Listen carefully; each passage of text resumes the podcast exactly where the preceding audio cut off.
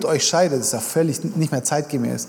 Und in dieser ganzen, und das ist, äh, wir sagen, der Zeitgeist, ähm, wo wir alle drin leben. Und oft ist es uns gar nicht bewusst, weil wir ja jeden Tag drin leben. Und wir adaptieren diese Denkweise, all das auf unser Christenleben. Und dann fangen wir an, biblische Wahrheiten, ähm, die seit Jahrtausenden ähm, die Wahrheit waren und auch immer sein werden, zu adaptieren auf unsere Zeit.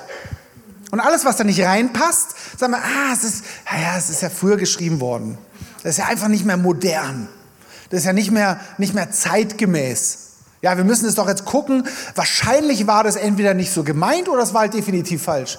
Aber die Bibel ist, äh, das Wort Gottes ist eine ewige, allgemeingültige Wahrheit. Die ändert sich nicht. Wisst ihr, wie schlimm wäre denn das, was das, was wir als Gesellschaft als wahr definieren, die absolute Wahrheit wäre? Weil das, was heute wahr ist, war vor zehn Jahren, vielleicht vor fünf Jahren, selbst vor zwei Jahren noch nicht so wahr. Wie schlimm wäre das, wenn diese Wahrheit, die wir oder diese Realität, die wir heute erleben, die allgemeingültige Realität wäre. Ich bin so froh, ähm, Gott zu haben, der allgemeingültig ist. Und wir adaptieren es auf unseren, und ich höre immer wieder Leute sagen, wisst ihr, also, ja, Kirche, ich brauche keine, ich brauche nicht die eine Kirche, ich brauche nicht den einen Glauben, ich brauche, wisst ihr, ich, weißt du, ich, ich lebe in Connections, ich habe Beziehungen, ich habe Freunde und Arbeitskollegen und so. Ähm, und ich habe, ja, irgendwie glaube ich auch an Jesus und ah, ich, ich, ich brauche eigentlich nur Jesus. Und ja, es ist die absolute Wahrheit. Ähm, und, und ich höre mir Online-Predigten an, weil, weißt du, das ist, haben wir, das ist ja eine Errungenschaft unserer Zeit, Online-Messages von Leo und von Tobi und von ähm, Mike Todd und äh, Jeremy Riddle und all you know, weißt Weißt du, ich liebe Online-Predigten. Und ich höre mir auch Podcasts an. Aber wenn wir davon uns ernähren, gibt es ein Problem. Weil wir nur das hören, was uns gefällt. Weil das, was dir nicht gefällt oder was vielleicht unbequem ist, das wirst du dir nicht anhören. Sondern, oh, das, oh, das spricht mir. Mm, oh ja, oh yeah, yeah, man. Das, was hier in der Kirche, wo du fest integriert bist, wo jede Woche derselbe Pastor oder dasselbe Pastorenteam ist, da hörst du mal Sachen, die sind vielleicht nicht so bequem.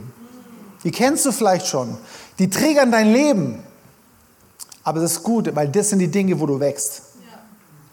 Wenn du nur das isst, was dir schmeckt, ähm, dann wirst du nicht wachsen. Genauso beim Essen und genauso im Geistlichen auch. Und ähm, deswegen ist es so entscheidend, so wichtig, dass wir in einem Umfeld in der Kirche sind, wo wir geschliffen werden. Deswegen braucht es Gemeinschaft und das ist das Besondere an Kirche. Hier kommen Leute zusammen, ähm, dort kommt es zu Reibung. Ja? Wisst ihr, ich könnte jetzt hier, hier vorne sitzt meine mittlere Tochter Emilia, wenn ich sagen würde, Emilia, was heißt das? Ja, sie wissen, ich muss nur so machen und meine Kids wissen, wir als Familie, wir schleifen uns. Das ist manchmal unbequem und so, dann nerven die Geschwister und die Eltern nerven und, und die Kinder nerven und aber immer wenn so Situationen auftreten, mache ich so. Und dann wissen die, wir schleifen uns. Wir brauchen das als Familie, ähm, als, als Partner und das brauchen wir in der Kirche. Ähm, in der Kirche werden wir geschliffen, werden wir gespiegelt, werden wir, dort haben wir einen Ernährungsplan, wie wir, wie wir weiterkommen. Aber vor allem ist es ein Ausbildungszentrum. Wir als Kirche, wir sehen uns ja als Ausbildungszentrum in Form einer Kirche. Warum? Weil wir euch, dich befähigen wollen, in der Welt als Christ zu leben. In deinem Alltag, in deinem Job, in deiner Familie, in deinem Umfeld. Und es passiert durch Schleifen. Und das ist nicht immer schön. Durch Schleifen entsteht Reibung und Wärme ist ja manchmal kuschelig, aber manchmal ist es auch sehr, sehr unangenehm. Aber es ist notwendig, damit du und ich wachsen können. Und dafür ist Kirche da. Ähm, und das Ganze passiert nur zum Teil hier in der Celebration. Weil du kannst hierher kommen, dich hinten reinsetzen oder vorne, vielleicht vorne sogar voll mitmachen. Ähm, und dann, wenn es unangenehm ist, dann weißt du, oh, in anderthalb Stunden bin ich wieder raus hier. Ähm, es passiert nicht nur in der Celebration, sondern, ähm, sondern in Teil, in den Teilen, wo wir sonst haben, in, in der Small Group. Und da wollen wir heute mal reinschauen, weil als Besucher, wie gesagt, siehst du, sehen wir immer nur die, den Gottesdienst, die Celebration. Ja? Glaube gleich Gottesdienst. Kirche gleich Gottesdienst. Ist der Gottesdienst weg? Oh, wo ist dann der Glaube hin? Wo ist dann die Kirche hin? Und ähm, genau. Wir sind eine Kirche nicht mit Small Groups, sondern die aus Small Groups besteht. So, und da gibt es vielleicht die Aussage, ich habe vorher kurz gesagt, ja, Jesus ist alles, was ich brauche. Und das stimmt doch, oder? Ist da jemand mit mir? Ja. Ihr seid so unsicher. ja, das ist absolut Wahrheit. Aber, nee, nichts aber. Hier ist es wirklich. Ich würde sagen, aber und. Es braucht die Gemeinschaft und es braucht die gesunden Beziehungen untereinander. Es braucht die, die, die Connection zu Jesus und es braucht gesunde Beziehungen. Ja, und das passiert in der Familie, in den kleinen Gemeinschaften, in den Small Groups. Ähm, und ich glaube, die meisten von uns, oder wir haben, das, wir haben das schon verstanden, und wir sagen auch, ja, wir wollen ja, ähm, wir wollen Gemeinschaft, wir brauchen das, ich will die Emotion, ich will ja auch gerne in eine Small Group gehen, ich will ja auch die Gemeinschaft haben, hm, aber wieder ohne diese Verbindlichkeit. So, ja, es ist, ich gehe in Small Group, aber es passt mir nicht so gerade von der Zeit. Oder, ah, ich würde ja in eine Small Group gehen, aber die Leute, die da drin sind, sind so ein bisschen komisch. Ja, oder so, oi, wir sind so super Leute, aber da ist eine, eine Frau, oh, die ist ganz schwierig. Oder der, oh, der, mit dem komme ich gar nicht klar. Ja, wir wollen die, das haben wir verstanden, dass wir es auch brauchen, aber ah, es passt mir halt gerade nicht rein. Zeit ist nicht so. Aber wisst ihr, genau das ist das, diese, dieser Unterschied zwischen dem, was ich vorgesagt habe, diesem Zeitgeist, diesem Geist der Welt und ähm, diesem Idealismus, der da auch beherrscht. Ja? Weil, wenn wir reingucken, so, wir müssen uns ja immer selbst optimieren. Und dann sagen wir, ey, das ist, wir sehen, es ist wichtig, Gemeinschaft, aber wenn irgendwas nicht perfekt ist, ja, dann suche ich mir was anderes. Arbeitgeber, wow, mega starker Arbeitgeber. Und dann kommt, ah, ah es passt, ah, suche ich mir einen neuen. Wisst ihr? Und dieses Idealisieren von Beziehungen, von, von Gemeinschaften, denen wir tagtäglich ausgeliefert sind, es gibt ja vielleicht was Besseres. Ja, man sagt in der, in, der, in der Verlobungszeit so, prüfe, wer sich ewig bindet, ob sich nicht was Besseres findet. Ja? Wir gucken immer so, was. ja? Und das, ist, und das übertragen wir. Alles muss konfliktfrei sein. Konflikte sind schlecht. Ja, wir sind doch als Christen, wir lieben uns doch immer. Alles muss, ja, aber wir brauchen fehlerlose Leiter. Weißt du, mein Stefan, weißt du, du kennst meinen Small Group Leiter nicht. Der ist echt gut und so, aber ha, der hat so eine Macke. Und weißt du, die Kirche, oh, die Kirche ist bombastisch, geiler Gottesdienst, aber der Pastor, oh, die Theologie von dem, hm, weiß es nicht. Ja, wir suchen so fehlerfreie, fehlerlose Leiter. Und wenn, wenn, wenn es irgendjemand nicht erfüllt, dann ist er unten durch. Dann suchen wir uns der nächste Small Group, die nächste Kirche, die, die nächste Beziehung. Und alles muss konfliktfrei sein. Ja? Und wenn man Konflikte auf, dann sind wir völlig irritiert. Deswegen möchte ich, ähm, ist mein Titel von der Predigt heute die perfekte Small Group. Geil, oder? Jetzt, ich werde dir das Geheimnis sagen von äh, die, der perfekten Small Group, ja, die genau für dich ist, die genau zur richtigen Zeit ist, dass sie in deinen Zeitplan reinpasst. Da sind die perfekten Leute drin. Ähm, zur perfekten Zeit ist alles perfekt. Es ist die perfekte Small. Von der möchte ich dir heute erzählen. Und wie kann es sein, anders sein? Es ist natürlich meine eigene. Ja, mit den Pastoren zusammen. Ich habe euch mal ein Bild gemacht. Ähm, das ist das Screenshot von der Telegram-Gruppe, deswegen steht da noch Telegram. Meine Small Group, ey, wir sind einfach perfekt. Wir treffen uns zum Beten und es ist immer so witzig, als, als der Dennis, ähm, einer aus Villingen, unser Businessman, das erste Mal zur Small Group gekommen ist. Dann kam er, das war beim David, der wohnt oben, hatte seine dicke, schwere ähm, Studienbibel mitgebracht, kommt so hoch und wir waren in so einem richtig tiefen Moment. Also wir haben intensiv gebetet. Wir standen alle im Kreis, so Schulter an Schulter. Wir haben gebetet, Tränen sind geflossen. Ähm, Heilige Geist war extrem anwesend. Dann gucke ich nach unten und sehe das. Seht ihr auf dem nächsten Foto. Und dann habe ich gesagt, Leute, wir haben gerade so eine intensive Gebetszeit gehabt, Tränen sind geflossen. Wenn ich das jemand erzähle, wie der Tisch hier aussieht, das glaubt mir kein Mensch. Und wenn ihr das Foto jetzt sagt, das ist irgendwo da, das habe ich da unten gemacht, da hier unter der Brücke. Wisst ihr, ist, wir erleben so oft diesen Holy Moment. Der Dennis ähm, kam dann hoch mit seiner ähm, dicken Bibel, hat sich das angeguckt, hat umgedreht, kam runter und kam mit der Flasche Gin wieder hoch. Die Hanna, die Gebetsleiterin ähm, von, von Villingen, seine Frau, hat nachher erzählt, er hat gesagt, was war denn das? Du gehst mit der Bibel zur Small Group hoch, nach zwei Minuten kommst du runter und nimmst die Ginflasche mit. Also, was läuft da? Wisst ihr, uns ist bis, bis heute wirklich, wir haben so wirklich intensive Zeiten ähm, und wir haben richtig Spaß miteinander. Ähm, ich habe gedacht, ich zeige euch mal die Fotos. Das ist natürlich ein, ein kleiner Scherz. Wir gucken uns wirklich eine gute Small Group an. Und zwar im Buch Hiob. Und ich weiß nicht, wie du Hiob ähm, kennengelernt hast, ob du Hiob kennst, die Geschichte von Hiob. Du kennst vielleicht Hiobs Botschaften. Und ich möchte heute mal so ein bisschen anderen Aspekt reinbringen in die Geschichte, weil wir Hiob eigentlich nur mit Leid verknüpfen. Aber wir können, Hiob ist eines meiner Lieblingsbücher in der Bibel. Und das wollen wir heute mal anschauen. Und zwar geht's los im Hiob 2 ab Vers 11. Als aber die drei Freunde Hiobs von all diesem Unglück hörten, also ihm ist alles genommen worden. Also er hat bis auf seine Gesundheit alles verloren. Sind gestorben und so, müsst ihr euch mal nachlesen. Das über ihn gekommen war, kamen sie, jeder von seinem Ort, nämlich Eliphas, der Themaniter, und Bildad, der Schuchiter, der Schuchiter, und Zophar, der Naamatiter. Diese verabredeten sich, miteinander hinzugehen, um ihm Beileid zu bezeugen und ihn zu trösten. Und als sie von ferne ihre Augen hoben, erkannten sie ihn nicht mehr. Da erhoben sie ihre Stimme und weinten, und jeder zerriss sein Gewand, und sie warfen Staub über ihre Häupter zum Himmel. Dann setzten sie sich zu ihm auf den Erdboden sieben Tage und sieben Nächte lang. Und keiner redete ein Wort mit ihm, denn sie sahen, dass sein Schmerz sehr groß war. So stark. Die drei Freunde und Elihu. Wer das ist, gehen wir nachher. Aber sie waren nicht allein. Er war nicht allein. Ja, sie, die, die, die, die drei, die verabredeten sich, ob der Eli, der Elihu, der vierte, wo wir gleich, ob es schon dabei war, sehen wir nicht. Und sie sind hingegangen zum Hiob.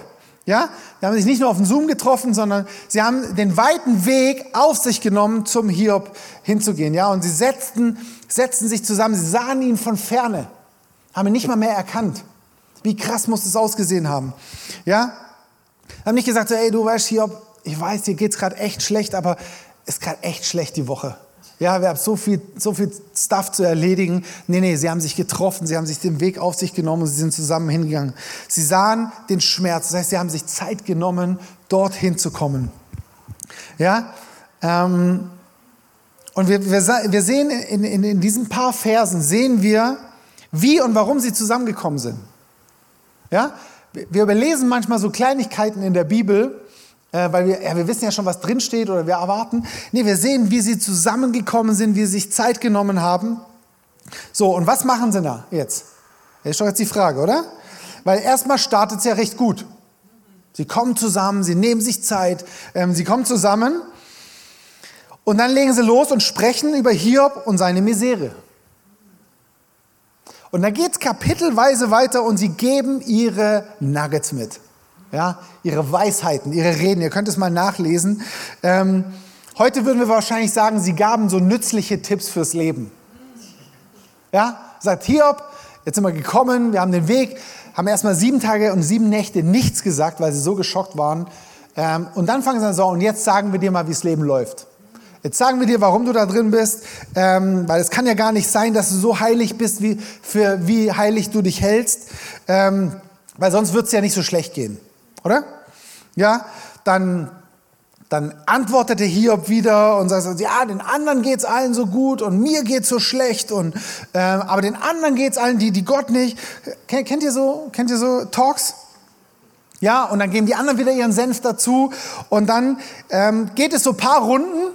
Ja, jeder haut so ungefähr drei Reden raus, die über kapitelweise gehen. Jeder gibt seinen Senf dazu, weiß es besser. Hiob und am Schluss ähm, am Ende merken sie, sie kommen eigentlich gar nicht weiter. Ja?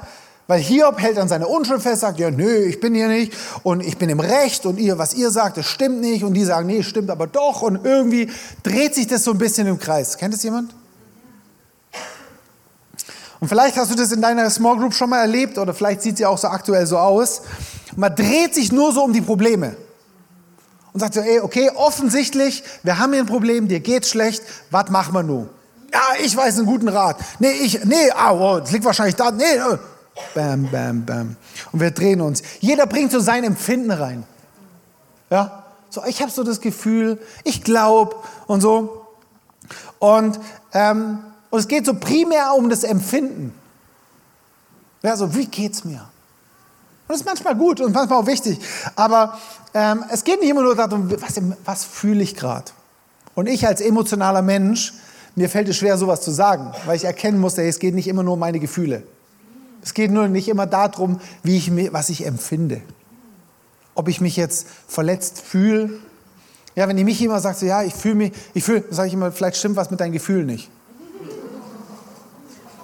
Und manchmal ist es böse, ich weiß, aber manchmal ist auch ein klein bisschen Wahrheit dran. Ja, aber lass uns weiter schauen. Dann kommt Elihu ins Spiel. Ja, und er war bis jetzt gar nicht auf dem Schirm. Und jene drei Männer hörten auf, Hiob zu antworten, weil er in seinen eigenen Augen gerecht war. Da entbrannte der Zorn Elihus, des Sohn Bachachels, des Busitas aus dem Geschlecht Ram. Über Hiob entbrannte sein Zorn, weil er meinte, er sei Gott gegenüber im Recht. Über seine drei Freunde aber entbrannte sein Zorn, weil sie keine Antwort fanden und Hiob dadurch verurteilen. Elihu aber hatte mit seiner Rede an Hiob gewartet, denn jene waren älter als sie. Ist krass, wie der auf den Plan tritt. Also der, ähm, und, und, und lass uns mal schauen, was der reinbringt, was wir für unsere Small Groups und für unsere kleinen Gruppen. Ja, er war so jung anscheinend, dass er nicht mal erwähnt wurde vorher. Wir lesen, in der dass er, er hat gewartet, ähm, er hat sich im, im Hintergrund gehalten, er hat erstmal zugehört und er lässt die anderen ausreden. Übrigens, Side Nugget, das ist empfehlenswert manchmal zuhören und ausreden lassen. Aber nur so am Rand. Ähm, aber was spannend ist, wir lesen hier, er kennt Gott. Er ist geisterfüllt. Sein Name bedeutet, er ist mein Gott. Er ist geisterfüllt. Im, Im, äh, Kapitel 32, 18 lesen wir, denn ich bin voll von Worten und der Geist, der in mir ist, drängt mich dazu. Ja? Was macht Elio? Er richtet diesen ganzen Fokus von den Jungs, er richtet ihn wieder auf Gott. Er sagt, okay, er hätte sagen können, ja, stimmt, ihr habt alle recht. Nee, nee, er richtet ihn auf Gott. Er verkündet seine Gottes Souveränität, seine Allmacht. Ich würde sagen, die gute Nachricht. Kannst du nachlesen im Kapitel 34. Ja? Ähm, und er gibt Rat. Er rät nämlich Hiob, ähm, Gott in seiner Not zu suchen. Kannst du im Kapitel 35 nachlesen. Ja, in, der ganzen, in dem ganzen Talk, wo über kapitelweise geht, richtet er die ganze Mannschaft wieder auf Gott aus. Und, und, und sagt erstmal, ey, wir reden hier über Gott.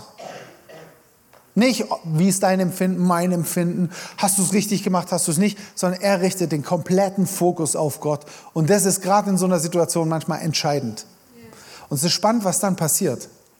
Er haut eine Rede raus, wo er mal die, die Möbel wieder gerade rückt wer nämlich Gott ist und dass wir nur Menschen sind. Und dann reagiert Gott. Ich finde es so krass. So als ob Gott quasi das Ganze, ich formuliere es böse, Gelaber von den Freunden abwartet und sagt, jetzt mal gucken. Und dann kommt Elihu, er richtet die Aufmerksamkeit auf Gott, er verkündet quasi das Evangelium und Gott reagiert drauf. Ist total krass. Ja, ähm, und Gott stellt sie erstmal vor, ja, sagt erstmal, ähm, wer er ist. Ähm, dann stellt er ein paar Fragen, die keiner beantworten kann. ja, und stellt klar, dass er eben Gott ist. So, wer hat das Meer mit seinen Schleusen verschlossen? Wo warst du, als ich den Grund der Erde legte? Und Hiob sagt, okay, hm, das sind echt ein paar gute Fragen. Habe ich keine Antwort drauf. Ja? Aber was bewirkt es? Das bewirkt, dass ähm, Hiob sich wieder unter Gott demütigt. Und das finde ich das Geniale. Ähm, es geht ähm, hier nicht darum, dass er sagt so, ja, okay, Gott und ich bin so. Nee, nee, er, er anerkennt Gott, wer Gott ist.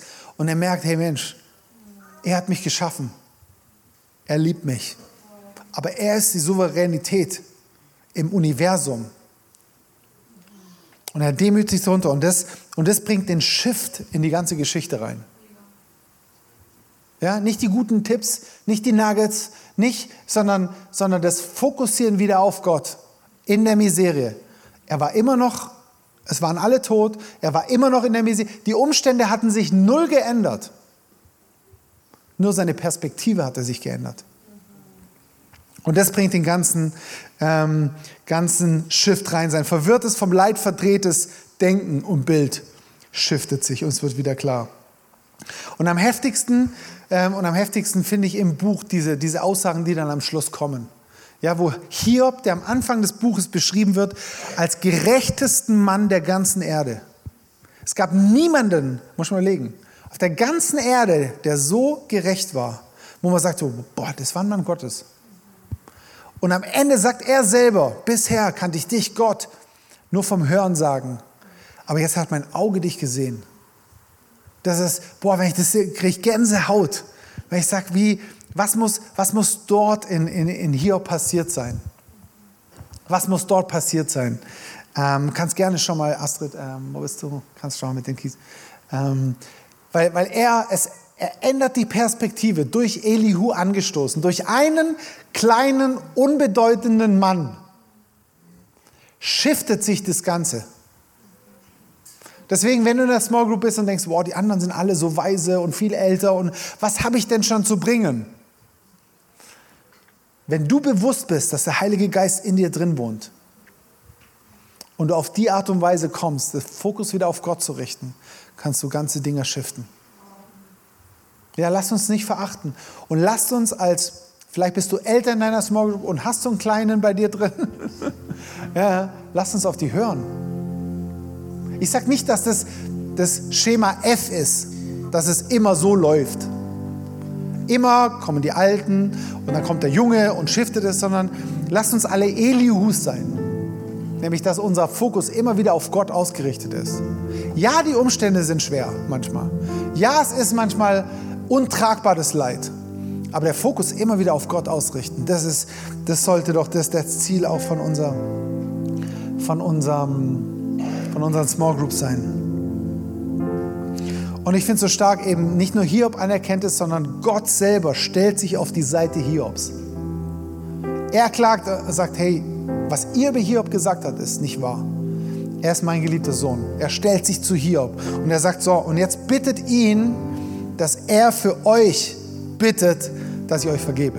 Das ist krass. Das ist echt krass. Gott stellt sich dazu. Ist nicht genial? Lassen, wollen, wollen wir so Small Groups bauen?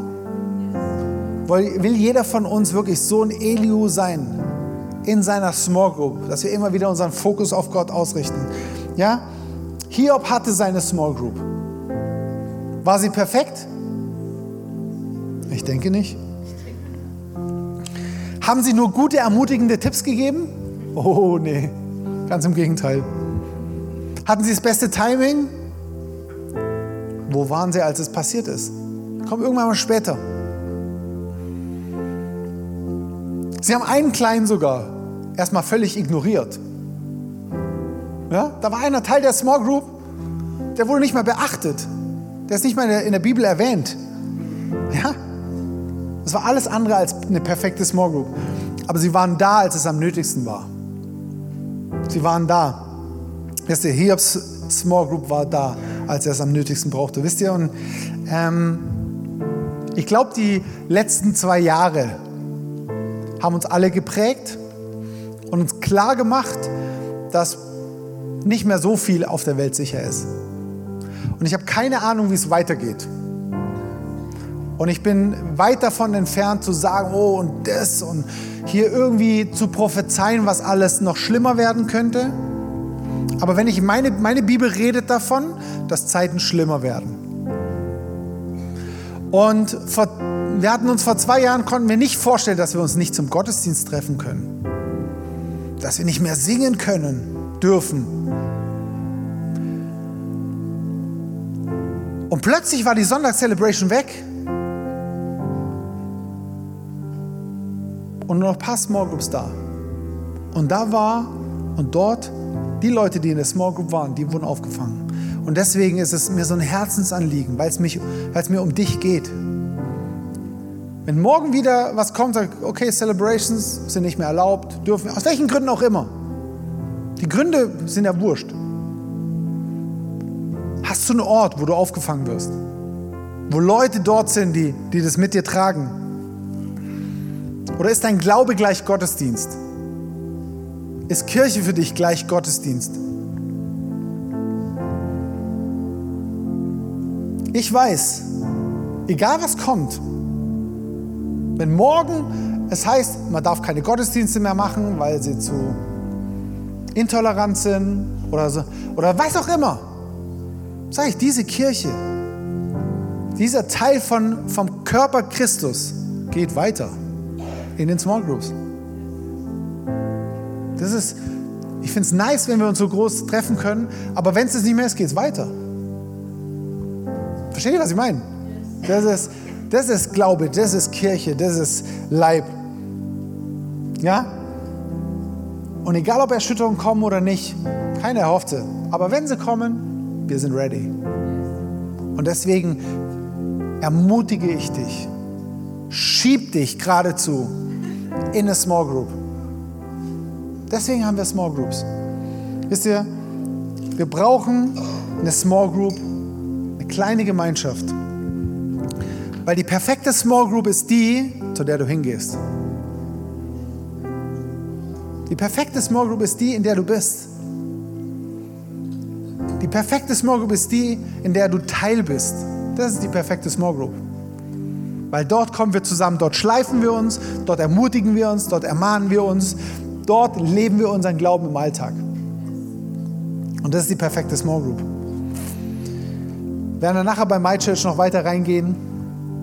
Und ja, lass uns doch mal aufstehen.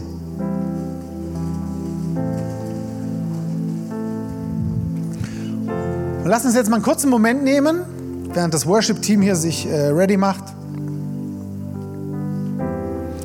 Wo du die Augen schließen kannst oder kannst ja auch offen lassen und in der Gegend rumgucken. Ähm, aber wo du dir mal überlegst, ist vielleicht für mich ein nächster Schritt in eine Small Group zu gehen. Vielleicht bist du in einer Small Group und sagst so, oh, ich war vielleicht einer von den drei älteren Jungs. Vielleicht ist es für dich der nächste Schritt, dass du sagst, ähm, oh, ich sollte vielleicht eine starten. Weil ich habe drei, vier Freundinnen, die suchen eine und wir finden einfach keine perfekte. Die passen alle nicht. Also ich glaube, 25 Prozent der Leute, die bei uns nicht in Small Groups sind, sagen, es ist nicht die passende Zeit. Also es passt nicht vom Timing. Sag ich, starte eine eigene. Zu deinem perfekten Timing. Und lass uns doch mal ein, zwei Minuten jeder überlegen, was ist dein nächster Schritt in Richtung dieser kleinen, perfekten Gemeinschaft. In diese perfekte Runde. Oder ich könnte auch anders sagen, jede perfekte Small Group, spätestens wenn du dabei bist, ist sie nicht mehr perfekt. Die Kirche hier, ICF Freiburg, wurde spätestens unperfekt, als ich angekommen bin. Aber Christus in mir, die Hoffnung der Herrlichkeit. Sagt das deine Bibel? Christus in mir ist die Hoffnung der Herrlichkeit. Nicht nur Jesus allein, er ist die Hoffnung. Aber die Hoffnung ist ja Christus in mir. Sag mal, Christus in mir die Hoffnung der Herrlichkeit. Also lass uns das kurz überlegen und dann werden wir in Worship starten.